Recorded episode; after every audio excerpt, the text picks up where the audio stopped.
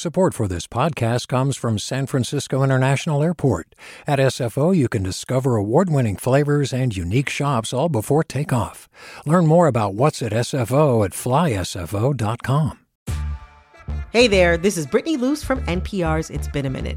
KQED's podcasts like The Bay, Bay Curious, Mindshift, Right Nowish, and more all tell the stories of the Bay and beyond with reliable, human centered journalism. They aim to inspire, make you think, entertain, and expand your understanding of the place you call home. Here's how you can support podcasting at KQED. Showing your support is easy, and you can join Brittany in supporting KQED Podcast too at donate.kqed.org slash podcast. That's donate.kqed.org slash podcast. From KQED.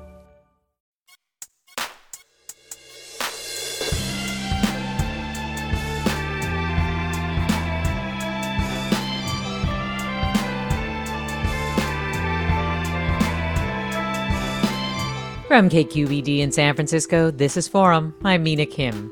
It's not supposed to rain in August in Southern California, much less get hit by a tropical storm. But that's what happened Sunday and Monday, bringing with it flooding and downed trees. We'll look at what Tropical Storm Hilary reveals about the future of extreme weather in the state. But first, another challenge for the planet plastic. We know it's everywhere, but LA Times reporter Susanne Rust thought she was doing a good job minimizing it in her life until she tried tallying her plastic interactions for a week. What to do when avoiding plastic is impossible. That's all next on Forum. Join us.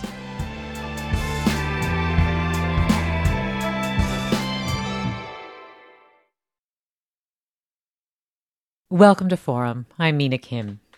As an environment reporter for the LA Times, Susanne Rust is acutely aware of the pervasiveness of plastic. I read about it constantly and worry about it frequently, she says. Rust also works hard to minimize her exposure to it and thought she was doing pretty good until she agreed to her editor's suggestion of setting aside a week and chronicling her daily interactions with plastic. Susanne Rust joins me now. Welcome to Forum, Susanne. Hey, good morning. So, what happened when you started tracking your plastic use? Oh, um, well, as I mentioned in the article, uh, I quickly uh, became very discouraged. I just as I as I started writing the this plastic journal, this diary every day, I just took a gander at what was sitting on my desk and I think like at some level I'd always known there was a lot of plastic around me, but literally everything I looked at was made of plastic. Um, and and that was sort of the the beginning of this of this journaling of where everywhere I looked, everything I did involved um, at least some. It seemed some part some part of whatever it was I was doing included plastic. right, like your cordless phone charger, USB cords, mouse pad, mouse, all of that kind of stuff that's just on your desk alone. What were the places where you were really surprised that you encountered plastic? Oh, I mean, I I guess I wouldn't so much call it surprise, just sort of suddenly become became so aware, right? Like I would get in my car and suddenly I realized you know, again, I had known this, but as I started to really pay attention, just about everything in my car is made of plastic and for a good reason, right? Or I get into the shower and, you know, I try to get bars of soap for shampoo and conditioner, but, yeah. but even so, there's a plastic razor in my shower. Uh, you know, getting into the pool, I'm in, I'm a swimmer. I swim every morning. I think every piece of equipment I use for swimming is made of plastic. It was just literally everything I do involves plastic. My shoes are made of plastic, my belts, my clothes half the time. Were you at least able to avoid a lot of single use plastic? So um, that was really interesting. So again, sort of looking around me, there was there was plastic everywhere, but a lot of these plastics are, are really useful, and, and we've all sort of, I guess, made a decision to use them because they make our lives easier. So my my bicycle helmet, for instance, right? I, I would much rather wear a light plastic bicycle helmet than you know maybe something made of wood. Um, but but with the single use stuff um, yes again like i went to the grocery store and suddenly like again became very aware of how difficult it is to avoid single use plastic. So one of my favorite examples was us buying my pasta like I always do in a cardboard box. Yet there is a little window cut out, and in that window is a film of plastic. You know that plastic can't be recycled. That plastic I can't use it for anything else. It's it's just going into the garbage. Or I buy you know glass jars of iced tea or something, and again you open them, but there's a there's a plastic film on the top of the bottle again, which yeah. can't be used. I mean, there's just sort of no avoiding it. well, let me ask listeners have you tried to do something like this? Avoid plastic for a week, a day, or to track your plastic use? How did it go? You can tell us at 866 733 6786 or by posting on our social channels at KQED Forum or by emailing forum at kqed.org. Francesca writes I tried to track my plastic use last week and I got disheartened after the first four days. I had to order a few items for an upcoming trip, and the packaging was nuts. One three inch item, already packaged, came inside a six inch box, which was wrapped in plastic and then placed inside another box. Yeah, Susanne, we did a show on microplastics last year, and, and there's growing public awareness of those, those tiny, sometimes invisible bits of plastic that are everywhere. Um, though I learned some new things from your reporting. For example, that we likely have uh, credit cards worth of plastic that we consume every week. Yeah, it's astonishing, right? And and there was a it wasn't even in my story, but I read a study last week that showed that cardiologists have now documented that there are microplastics in human hearts. I mean, everywhere. And then the other thing that I was struck by was the fact that the ocean may be the largest producer of microplastic. How so? So that was that was something astonishing that I learned um, several months ago, and then was able to put that into the into this story as I was I was writing it. Um, so for decades, we have been uh, producing class plastics, using plastics, and discarding plastics, and so many of those plastics end up in the ocean. I mean, of course, there are the plastics that are out there, fishing nets and other sort of shipping materials, but so much of what we produce and then discard ends up in the ocean. So it means there is so much plastic right now in the ocean that is breaking down. And as it gets to the surface of the water, it evaporates and it just enters the air and the jet stream and the different atmospheric currents. And then it just goes around the world. So right now, the ocean contains more plastic than any of the land on the planet. And it's the ocean, because of this breakdown and then the evaporation, that is generating the most microplastics. Well, Robert writes sailing from Hawaii to San Francisco, we saw plastics in the ocean every day, and that was 20 years ago.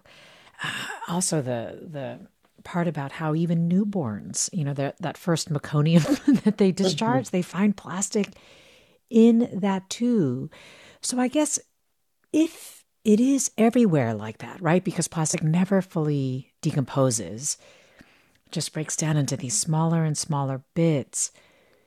Why is attempting to reduce your plastic consumption worth it, um, Susanne, especially as a personal habit? Well, I don't think we know yet enough about what plastic does to our bodies in terms of in terms of our health. Um, clearly we understand that many plastics have things have additives that you know make them stretchy or make them hard. Um, and we know those additives in many cases contain things like endocrine disruptors and there's been plenty of research on endocrine disruptors like bisphenol a and phthalates phthalates that that actually do um, that are harmful to to human health. We we don't know enough about plastic this is this is really an emerging area of of research. And so to answer your question, I mean, maybe it is completely benign, but it it I don't know. I think I think a lot of people would take pause at the thought that there is something that is getting into their bodies that they didn't uh, necessarily want in their bodies, um, and it is taken up space in there. And again, it could be completely benign. I, I find that unlikely, particularly with the, with the mm-hmm. additives on it. But I, I think we should all take pause. And, and the other thing I would add to that is that it isn't just humans, right? I, almost every researcher I have spoken to as I've started researching plastics, and not necessarily for the story, but for others, you know, the, biologists, for instance, I was talking to a marine biologist who was studying invertebrates, and he was looking at phosphorescence. And he just sort of stumbled on the fact that these invertebrates he was looking at in San Diego, in the waters off of San Diego, were suddenly emitting different colors starting about 15 years ago. And he realized they were filled with microplastics. Um, again, almost every researcher I have spoken to sort of stumbles on plastics in the animals uh, or organisms that they are studying. And so we're sort of we're participating in this grand experiment of of just dribbling plastics on all life forms a- across the planet and and and i you know i i would i would offer out there that we should probably be paying close attention and doing what we can to prevent that before we we know what impact it's having well, Noel tweets, I try to avoid plastic, but it's not about the individual. Oil companies know fossil fuels are on the way out and see expanding plastics manufacturing as their way to continue profits at the expense of the planet. Is that the plan for product manufacturers or the packaging industry as far as you know that there really isn't a reduction in plastic production on the horizon? It's actually projected to grow so uh, my understanding is the plastic industry um, is uh, looking for growth over the next few years and decades. Uh, they won't be slowing down on that front. Um, I have not gone and done the research. Uh, I have talked to plenty of researchers who have told me um, that as fossil fuels are being reduced for you know issues of of you know in, in the areas of like petroleum and gasoline um, fossil fuel manufacturers do see a market for for plastics, and so um, you know, plastic packagers, uh, packaging uh, companies are finding new and creative ways to um, use that product. Again, listeners, tell us if you've been surprised to encounter plastic in your everyday life and where. Have you tried to track your plastic use? How's it going? What do you do when you feel overwhelmed? Vicky tweets, I started ordering Tru Earth laundry sheets, comes in cardboard. Give a crap toilet paper, wrapped in paper, not plastic. Choosing glass containers for honey, etc., over plastic, and buying bulk when I can. Still so much plastic, it's distressing. What what did you do? I mean, the title of your piece is A Reporter Kept a Diary of Her Plastic Use. It was soul crushing. Susanne, what, what did you do when it would feel overwhelming or your or soul crushing? Well, it's kind of um, it's a byproduct of the work I do, right? When you're an environment reporter, there are a lot of things you end up researching that are that are soul crushing. So you know, take deep breaths and um, you know try to try to do what I can. But you know, one of the things I I wrote about and and I, I think was uh, this this is probably more of like um, a, a personal viewpoint on this one of the things I discovered while I was documenting all of this um, was what a creature of comfort and convenience I am. So um, I went into a grocery store. I, you know, I have a I have a big family, and I, I end up buying in bulk a lot. And I buy salad because it's healthy for everybody. And so I got these spring greens, and they come in this you know big plastic box. And I sat there thinking, oh God, you know, I'm looking at my shopping cart. There's one more thing of of plastic. So I went to where they sell like lettuce by the head and spinach and figured I would take that because that would reduce the plastic. But I felt myself getting I felt myself getting a little irritated and grumpy because I realized I was going to have to go home. And, you know, I work full time. We have five kids in the house. Uh, I've got a dog I have to walk. I've got a lawn I have to, you know, there's thing after thing after thing. I was suddenly going to have to spend time doing all of this. And and that's when it sort of hit me and you know again i've heard other people say this how insidious this all is because it is so convenient. It does make our lives easier. Yeah i think you're hitting on something really important there and we'll explore more of it after the break. You are listening to forum. I'm mina kim.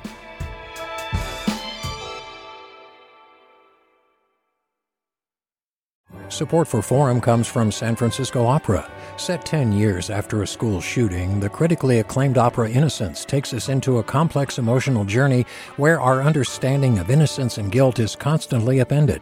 Kaija Saariaho's ethereal score collapses the past into the present as a community of survivors grapple with how to move forward. Don't miss the highly anticipated American premiere of Innocence, June 1st through 21st. Learn more at sfopera.com. We've all got those parts of our house where the internet just won't go. Well, if you had wall to wall Wi Fi from Xfinity, you could worry less about dead spots. Because with wall to wall Wi Fi from Xfinity, you get fast speeds, reliable connection in every room, and power for all of your devices, even when everyone's online. That's wall to wall Wi Fi only with Xfinity. Restrictions apply, not available in all areas, actual speeds vary. Welcome back to Forum. I'm Mina Kim. Tomorrow, we sit down with Representative Adam Schiff to talk about why he wants to succeed Dianne Feinstein as California's next senator. Today, we're talking about how to navigate a world filled with plastic with LA Times environment reporter Susanne Rust, who tracked her plastic encounters for a week and found it both overwhelming and sobering and eye opening. Um, Susanne Rust is an investigative reporter specializing in environmental issues for the LA Times. And if you want to read about what happened, her piece is is called A Reporter Kept a Diary of Her Plastic Use. It was soul crushing. And just before the break, Susanne, you were talking about how you realize that you're a creature of convenience and that you were getting a little grumpy when you were trying to buy a head of lettuce to make a salad to try to avoid the plastic salad container for your family of five and all the other things that you have to do. And and it reminded me of a piece that I read in the New York Times where another reporter there tried to really avoid touching plastic for a day and found it incredibly difficult to do. And one of the things someone he turned to to feel a little better said that in some ways it's not necessarily about plastic being the enemy, but it's about our culture of using something once and throwing it away. So I think some of the things that you're touching on and that that piece was touching on was it really kind of also requires or maybe a better way to think about it is a mental shift as opposed to just trying to avoid plastic entirely. Yeah, I mean, uh, yes, I, I uh, there probably does require uh, a sort of mental shift there, but but there really there is this argument that plastic, you know, when I can walk into a store and I can get the pre-washed, you know, spring greens, and I all I have to do is open it and put it in. You know, it is also an issue of time um, energy and efficiency, right? For right. for the for the consumer. But that's where I, I sort of would take it to the next level is why is this my only why can't I just walk into a store where there's a big bin of mixed greens that I could just, you know, grab and throw into my own reusable bag or container? Like what, you know, eh, there, there, there are sort of like several levels to to all of this. And one is the consumer and us making changes where and when we can. But but also questioning why aren't these options more readily available? Yeah. Um, so well, let me bring Judith Enck into the conversation. Judith Enck is president of Beyond Plastics, and Enck served as a regional administrator with the EPA during the Obama administration. Judith, thanks so much for being with us. Oh, it's great to be with you, especially with Susanne Rust, who just writes incredible pieces, including this one. oh, thanks, Judith. So, so, Judith, what what alternatives are there? I mean, we've got to be innovating in this space so that we do have other options uh, than that big plastic tub for your mixed greens and for making accessing that easier, as Susanne is pointing out. Yeah, I talk. I call those tubs plastic coffins, and I think um, what Susanne Rust's article illustrates is we don't have a lot of choice as consumers someone is taking that choice away from us to avoid plastics. It's impossible to do a shop in an American supermarket and not buy something that's plastic, no matter how careful you are. But there are alternatives there. Um, I try to avoid plastic whenever I can and reach for metal, glass, cardboard, paper products because they are typically made from recycled material and when I put them in my recycling bin at home, there's a much higher likelihood that it will get recycled um, more than plastic, which most plastic does not. But, you know, we've all learned when we were little kids reduce, reuse, recycle. Reduce and reuse is the most important on that waste hierarchy. I'm usually not in favor of hierarchies, but there are a lot of waste hierarchies around. Um, doing things like bringing your own um, reusable bag to the store, your own reusable coffee cup when you go to your favorite local coffee shop. But all of those steps, no matter how careful we are, only get us so far. we have alternatives to plastics that are that are available. But plastics is cheap. One reason is because it's made from fossil fuels and chemicals. Both are heavily subsidized. And when I say it's cheap, it might be cheap for the restaurant owner to buy plastic packaging rather than, you know, preferably reusable packaging. But plastic really isn't cheap when you look at the tremendous health damage done by plastic production yeah. in communities all over, for instance, Louisiana and Texas. And so it, you know, it all depends on how broad your your um, economic equation is. Yeah. Well, you were excited about packaging innovations by a company, for example, Ecovative, I think is that is that what they're Eco, called? Eco, Ecovative in Green Island, New York. Yeah, that they're doing stuff with mushrooms. What's that about? Sure. So they wanted to set out and find an alternative to polystyrene foam or uh, styrofoam packaging. And so they collected agricultural waste from local farms and they um, transform it into packaging that is basically made from agricultural waste, no chemicals. Uh, it's mycelium based. And then when you're done with it, you literally can put it in your backyard compost bin. I really applaud that innovation, but I also want to point out that it is extremely rare. Um, these innovations are, are not mainstreamed. Uh, they're often far more expensive than alternative material. And so, to prompt that innovation, we need new laws that set up environmental standards for packaging. Just like if you look at the automobile industry, you know, the big car companies didn't shift to better fuel efficiency until EPA made them do it. Mm. And we see this increase in electric vehicles because of the Clean Air Act. So we need a similar approach on plastics reduction, particularly starting with uh, plastic packaging. Susanne, what have you seen that lawmakers are doing to encourage less plastic? Uh, they are in certain areas of the country, uh, and Judith would know the, all of this better than than I. But certainly in California, um, there have been uh, uh laws that have been uh, that are enacted and that are you know sort of in the process of reducing um, single-use plastics uh, in the state. I know. I think Washington has one. New York. Um, again, Judith would know sort of the the landscape better, but but I and and I'll I'll let her uh, tell you more about that. Except with just the qualifier that there are also states in this country though that prevent laws like plastic ban laws uh, from for like local cities municipalities to to reduce plastic consumption. So it's kind of a kind of a hodgepodge out there. Yeah. Do you just want to add something quickly there judith? Yeah, there are four states that have packaging reduction laws on the books, varying de- varying degree of effectiveness. But um, Susanne is right. There, we also have bans on bans, and that's because of the plastics industry has so many lobbyists in every state capital. I mean, when I show up at a city council meeting in a small community uh, that's considering, for instance, a plastic bag ban or a polystyrene ban, there's always a guy in a really expensive suit from the chemical industry who announces that he's there from Washington and DC, and the local government drowning in polystyrene or plastic bags shouldn't take action because we can just recycle all of this plastic. And it turns out that that's just not true.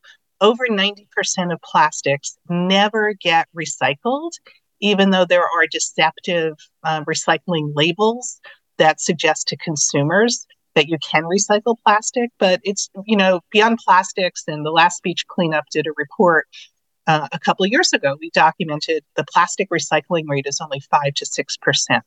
So even though we have very little choices, uh, do everything you can to avoid plastic and do not put most of that into your recycling bin. Only things that are ma- marked number one plastic, which is PET plastic, or number two plastic, which is HDPE. Everything else should not be placed in the recycling bin. Hmm. Well, let me go to Jonathan in San Francisco. Jonathan, you're on. Hey, what's going on? You know, as you guys were speaking, I started trying to find some of the information I was going to talk about. And um, you know, I, I think what what piqued my interest in this was the uh, I think it's called the Great Garbage Patch. And when I started looking at what the Great Garbage Patch was, I started looking at the plastic that I was using every day, and it got me curious. What is happening to all the plastic that I'm using? Is it not being recycled? I'm seeing people walking around with bags and boxes every day going to recycling centers. So I got curious and I started looking up what is really causing all of this. And like one of your speakers just brought up, that's when I became aware of how the fossil fuel industry is tied into plastic production. And somehow along the rabbit hole of YouTube, I ended up on a debate between, I think her name was Marsha Blackburn and Bill Nye the Science Guy, which I grew up loving Bill Nye the Science Guy. And Marsha Blackburn tried to make the point that recycling and reducing emissions and all these things to protect humanity if the cost benefit analysis wasn't profitable enough. And it got me thinking if the cost benefit analysis of keeping humans alive isn't profitable, where are we really headed in this discussion? Hmm. And like one of your speakers brought up, you have to pass laws to force companies to do this. Otherwise, they will not. And, um, you know, I really believe that eventually, one day, somebody is going to come up with a way to really recycle most of the things that we consume. But I don't know when it's going to happen. Hopefully, it does. But yeah, this is yeah. this is a discussion to be had. Bad. Well, Jonathan, your journey, surprise, being taken aback, it sounds unfortunately all too familiar as people try to dig into, you know, how do we get our, our, arms around this plastic issue. Ron asks, is it time for a plastic tax? What do you think, Judith? Think? Well, I doubt elected officials will want to do a tax that is high enough that would actually reduce plastic consumption. I mean, I think a tax on the petrochemical industry is not a bad idea but I, I don't think a tax per se on, on consumers. But you know, your listeners are really smart. I am um, I'm always hesitant to be negative about uh, recycling. You know, I love recycling. I started my town's recycling program in a rural community in upstate New York. But here's when I tell you there's no Santa Claus. Plastics recycling has been an abysmal failure. Keep recycling metal, glass, paper, cardboard board, compost your yard waste and food waste. But if you care about the plastics issue, the focus has to be on reduction, not recycling. And if I could just spend one minute or less explaining why plastics recycling has been a hoax. Please, because um, we have a lot of questions about it, about recycling generally. So, yes, go right ahead. Sure. Yeah. When you recycle an aluminum can, for instance, you can recycle that into a new aluminum can. With plastics, we have many different plastic resins, thousands of different chemical additives in plastics, in all different colors.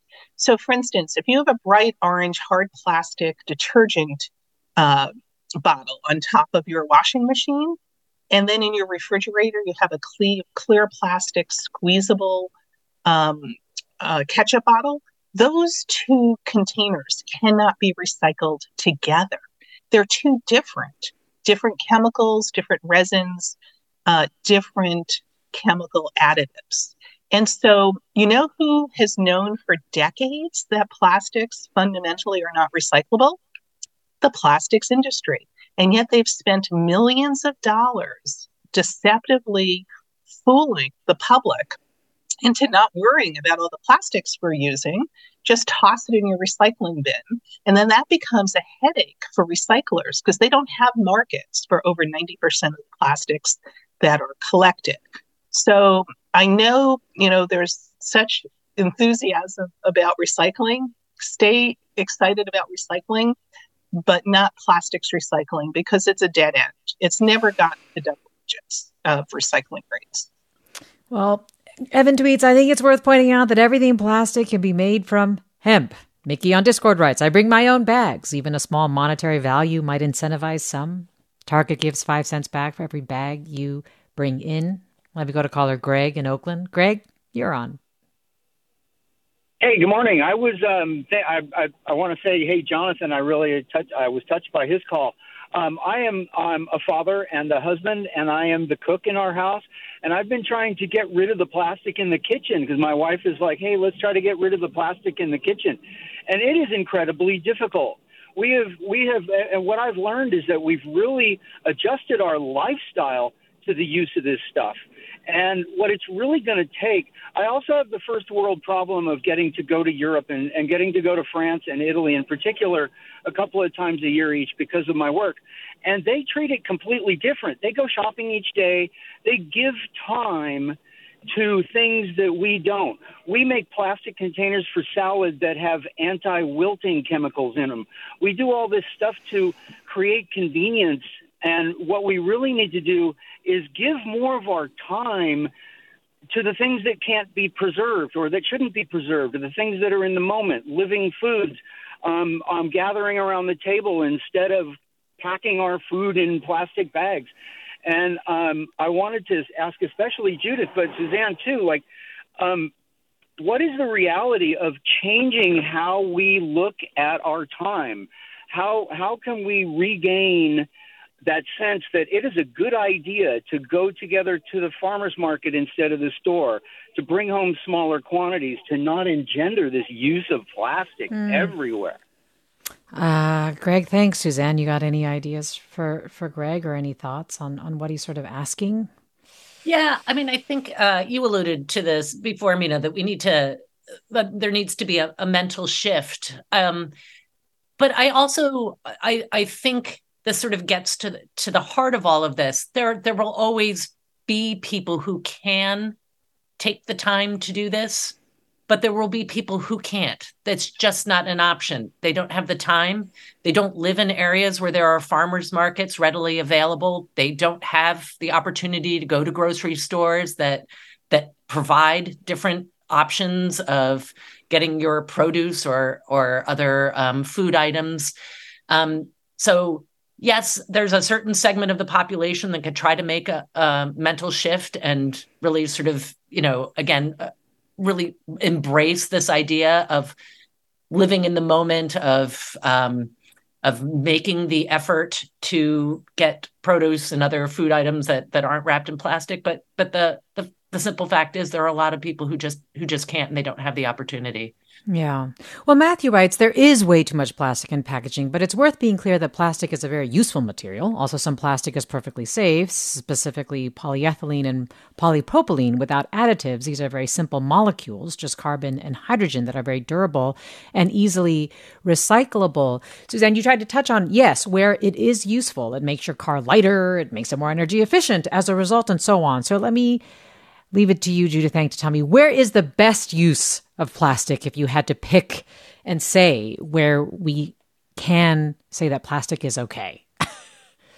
well, if you if you're pushing me into this corner, I will. I will um, For just thirty seconds, because we're almost to the end.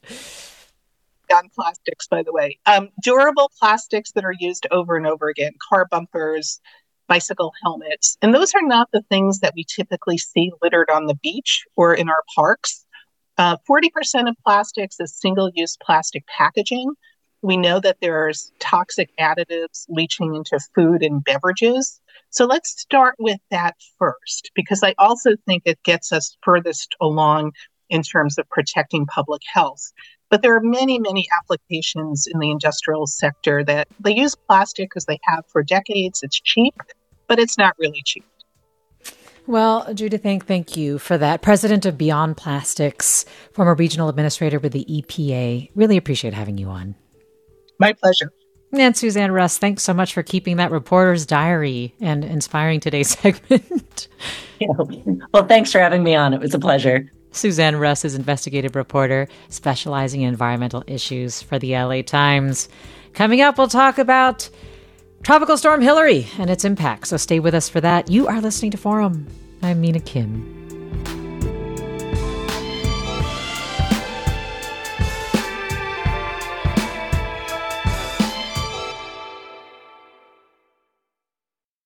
Support for Forum comes from San Francisco Opera. Set 10 years after a school shooting, the critically acclaimed opera Innocence takes us into a complex emotional journey where our understanding of innocence and guilt is constantly upended. Kaija Saariaho's ethereal score collapses the past into the present as a community of survivors grapple with how to move forward. Don't miss the highly anticipated American premiere of Innocence. June 1st through 21st. Learn more at sfopera.com.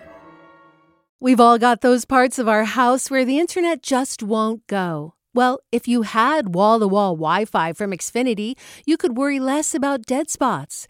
Because with wall to wall Wi Fi from Xfinity, you get fast speeds, reliable connection in every room, and power for all of your devices, even when everyone's online. That's wall to wall Wi Fi only with Xfinity. Restrictions apply, not available in all areas, actual speeds vary. Welcome back to Forum. I'm Mina Kim. Tropical Storm Hilary brought record summer rainfall to much of Southern California, triggered the state's first ever tropical storm watch, and left a trail of flash floods, debris flows, school cancellations, and power outages across the region. How were you affected, or what are you wondering about the future of weather events like this for California? You can email forum at kqed.org, post on our social channels at KQED Forum, or call 866 733 6786. Diana Crofts Pelayo is Assistant Director of Crisis Communication for the California Governor's Office of Emergency Services and joins me now. Diana, welcome to Forum. Thank you so much for having me. Glad to have you. So, where is the state focused right now? What areas were hardest hit and need help with recovery? Gosh, uh, thank you so much for that question. And really, we have been nonstop now for the past few days um, really trying to help people, you know, prepare for and now, you know, recover from uh, the tropical storm Hilary. And so currently we have crews positioned in LA County, Riverside, Mono, Inyo, Imperial, San Bernardino, Tulare, Kern, and Orange counties. And these are mostly swiftwater rescue teams and also, um, you know, through our mutual aid system, firefighters and and other fire engines. So for us, it's really kind of more of that cleanup. It's the flooding, uh, the debris flows, any mud flows, and really kind of helping communities, um, you know, get back on their feet. And so, what do you see as the biggest challenges to achieving that? Uh, I'm wondering what the state is encountering that they will definitely need to be focused, prioritized on with regard to achieving the kinds of things that that you are setting out to do. Yeah, you know, and I'll say Daniel will probably have some some good anecdotes given given his background. And you know, I'm not a scientist; I'm an emergency manager, and I think you know the work that we're doing here is that you know we really pre-positioned a lot of resources ahead of the storm. Mm. Uh, we're typically a no-notice state, and so we'll get an earthquake, and you don't get much notice about it, or maybe if a quick wildfire moves through. And so I think with the hurricane, we were really able to understand based on data and research, you know, kind of what the trends were and, you know, where to strategically place resources. And so we were able to do that pretty efficiently and effectively across the state. And so really now it's understanding, you know, what the extent of the damage is, you know, and how we can kind of help people move forward. And so we've had probably over 5,000 crews statewide, um, you know, just trying to help in the response and recovery. So we heard about some homes with some serious devastation in Cathedral City, where where barely anyone in that desert region has flood insurance. How concerned are you about that? I think I think it's a concern. I think ultimately, you know, we um, are seeing more complex and interrelated natural disasters than we have seen in the past. I think you know our first responders on on the ground are seeing it intimately, and so are the are the communities. And so I think ultimately what we're going to do is do what we can as a state to support um, our local communities, and then also you know see if there's if there's anything else we can do either through you know private nonprofit partnerships or through the federal government and so we won't know that until we get exact um, estimates and understanding of the damage caused. There were folks uh, after Hilary who were saying that it was not quite as destructive, or uh, maybe that some of the forecasts or warnings of, or dire warnings were a little bit overhyped, and maybe next time they won't go get the sandbag or so on. What would you want to say to folks who are thinking that? I think that any amount of um, you know work that we did to ready people was was worth it i think we would hate to have a situation like we have had in other states or or in the past where you know people were not prepared to confront a natural disaster and so for us it is really important you know not only to have that collaboration between you know state and local governments um, for people to be ready but also families to be ready themselves and so you know, these emergencies are only going to get more extreme and and possibly you know more complex and so mm. you know we all have to do our part to be ready Diana Crofts Pelayo, Assistant Director of Crisis Communication for California Governor's Office of Emergency Services. Really appreciate you coming on. Thank you so much. We're going to turn now to look at the science behind the storm with Daniel Swain, climate scientist at UCLA's Institute of the Environment and Sustainability.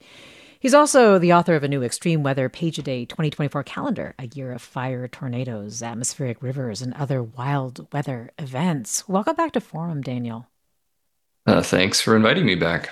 And Diana was talking about how weather events in California are going to become more extreme, complicated, and so on. And I think the question on a lot of people's minds is California going to see a lot more of, well, specifically tropical storms? Are we facing a future with hurricanes? Well, you know, uh, for obvious reasons, I've been getting this question a lot over the past week because this is the first time in a long while that California has seen a tropical storm, uh, a true, actual, intact tropical storm somewhere in the state. Uh, it's it's you know something that was rare historically, depending on exactly how you count it. The last official landfall, meaning that a tropical storm that went from uh, sea to land, was back in 1939. Although there have been other tropical storms that have made close passes on California and brought extreme summer rainfall to the mountains and deserts. All that said, this is definitely a rare event in a historical context. So, understandably, folks are asking this question, particularly in a year where globally, you know, we're just shattering all kinds of temperature and precipitation records all around the planet. Uh, so it turns out that the answer is pretty complicated. Tropical storms in California have always been a bit of an edge case.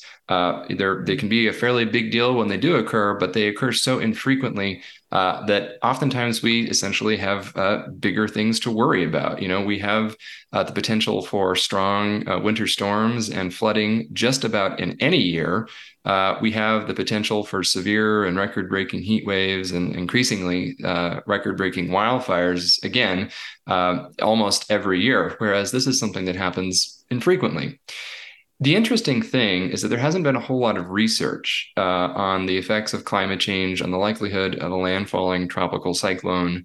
Uh, tropical cyclone just being a collective term for tropical storms and hurricanes. Tropical storms are just a weaker iteration of the same type of storm that hurricanes are. And the fundamental reason for this, uh, why California doesn't see more tropical storms or hurricanes, there's really three reasons, which I'll quickly summarize. One is that the ocean off of California is just too cold, and warm tropical oceans are hurricane fuel. So, no warm tropical oceans, no fuel for hurricanes or tropical storms. Number two uh, is that the uh, prevailing winds in the tropics where hurricanes form blow from east to west. That tends to steer storms uh, away from California rather than toward the West Coast most of the time. And the third thing is essentially that the atmosphere uh, at this relatively subtropical latitude uh, in the summer months, we do uh, in, exist at the edge of the subtropics, even if it doesn't feel like it on Ocean Beach in San Francisco in July. Uh, the uh, the reality is the atmosphere is very stable and actually not that moist above the marine layer. It's dry and stable above that very thin layer of uh, cold, clammy oceanic uh, fog that you sometimes get. So all three of those factors work against tropical storms and hurricanes in California. What might happen in the future? Well, we don't know exactly because no one's really done a f- formal study on it. But just going on a little bit on a limb, putting on the meteorologist and climate scientist hat, we do know the oceans are warming. So that first of those three barriers is probably going to weaken somewhat. Uh, not enough to produce hurricanes that intensify as they approach California, because the oceans are just far too cold for that, even with a few degrees of warming but it might make it more easy for these storms to become powerful hurricanes off the coast of Mexico and then essentially weaken less quickly than they used to on the rare occasions when the wind patterns are favorable for them to move towards Southern California. So the answer is a qualified. Uh, it's plausible, but probably to a limited extent. It doesn't seem like this is likely to become a dramatically bigger problem in the future. Uh, and that's in contrast to other sorts of weather extremes in California, which clearly are getting a lot worse and will continue to get a lot worse uh, in a warming climate. Almost every other type uh, of weather extreme, I think, falls into that category. Yeah. Well, that makes me feel a tiny bit bit better. Um, but I did want to ask you about how Hilary behaved once it did hit Southern California because I understand it behaved a little bit differently than a lot of folks thought it would. For example, it didn't hit, say, San Diego or Orange County as hard because it moved eastward a little quicker than people thought, eh, eh, but then sat over West LA and Ventura County. Yeah, so tropical cyclones, especially ones that are undergoing what is known as an extratropical transition, so essentially where they uh, metamorphosize from a storm that is fueled primarily by warm water uh, to a storm that's fueled primarily by the factors that normally uh, bring about storm systems at more temperate latitudes, which is temperature contrasts uh, in the atmosphere. And as it did so, it did so essentially somewhere between the, the Imperial Beach on the Mexican border with California uh, and downtown LA. So as it as that transition process started, it gets a little bit messy. Uh, and you know the National Hurricane Center, for its part, which is responsible for issuing uh, all of the the watches and warnings associated with tropical storms and hurricanes, which, by the way, uh, they had never issued a watch or warning for anywhere in California previously. Uh, this was the first time that had ever happened. Uh, the you know the, they, they issue something that's called the cone of uncertainty some, some somewhat jokingly but it, that's pretty much what it is. It's a cone of where they think the most likely range of where the tropical cyclone center is going to end up.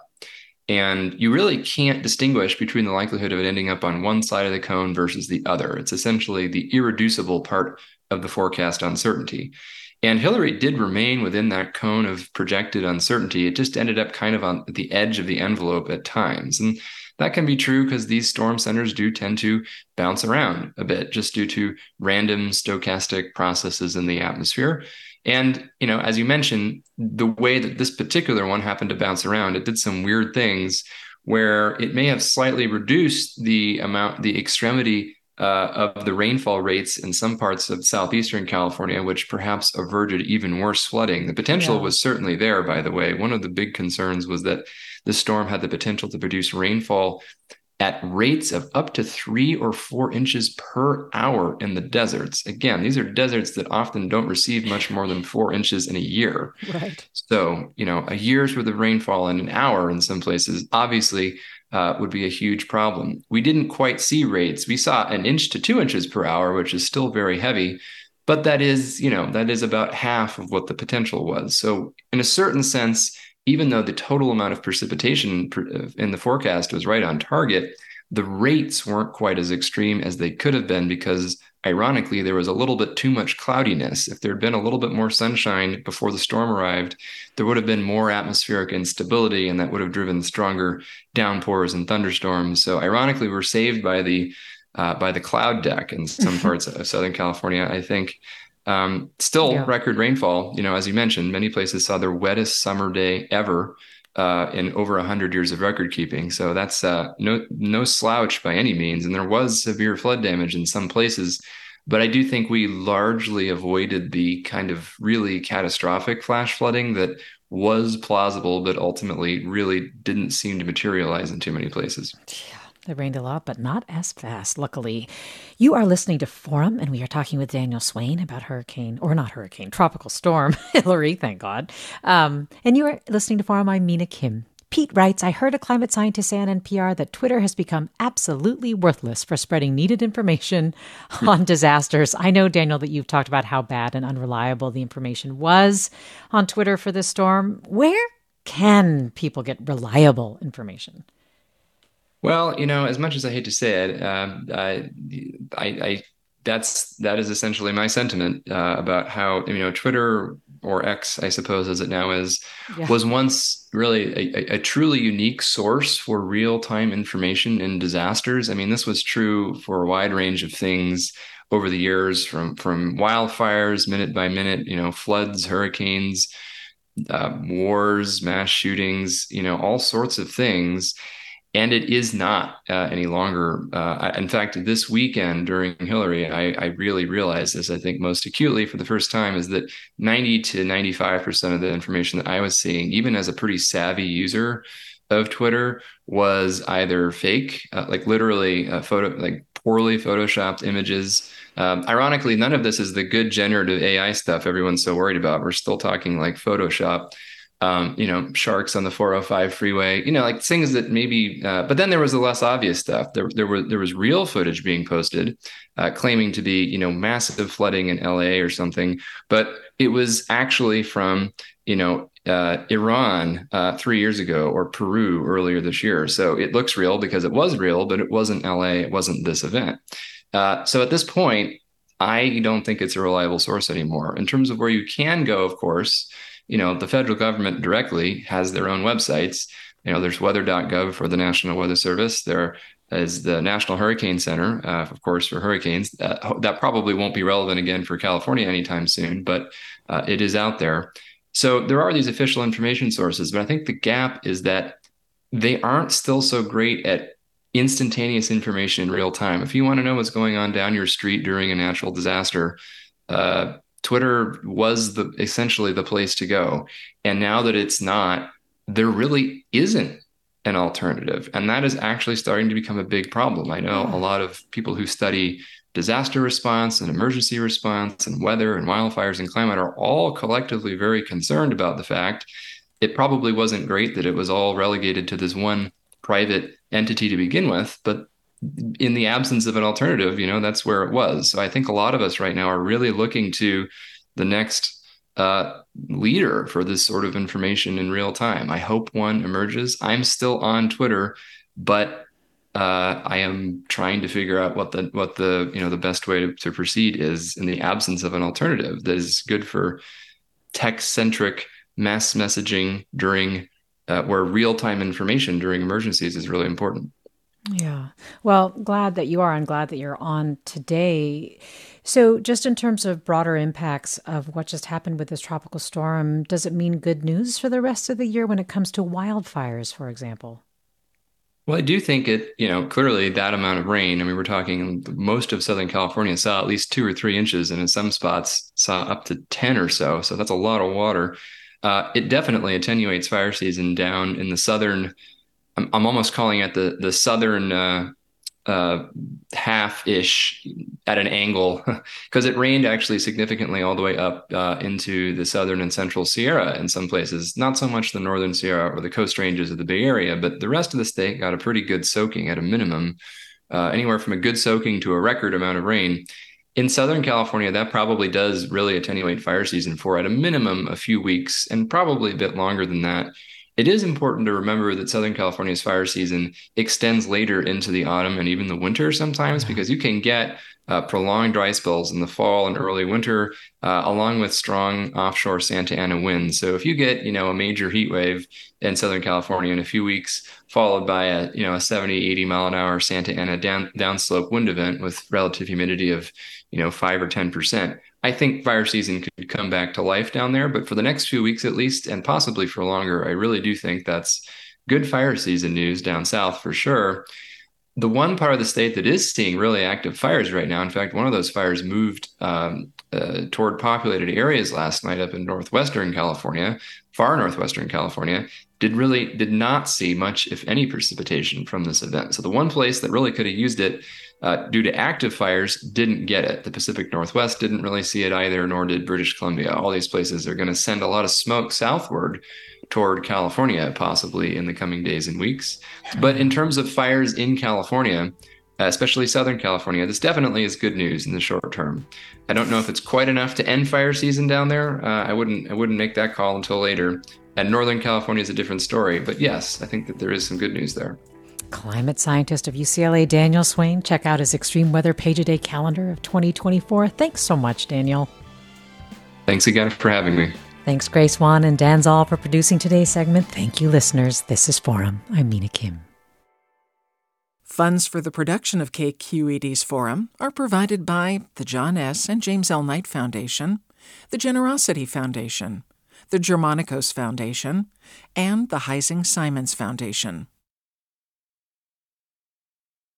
Support for Forum comes from San Francisco Opera. Set 10 years after a school shooting, the critically acclaimed opera Innocence takes us into a complex emotional journey where our understanding of innocence and guilt is constantly upended. Kaija Saariaho's ethereal score collapses the past into the present as a community of survivors grapple with how to move forward. Don't miss the highly anticipated American premiere of Innocence, June 1st through 21st. Learn more at sfopera.com.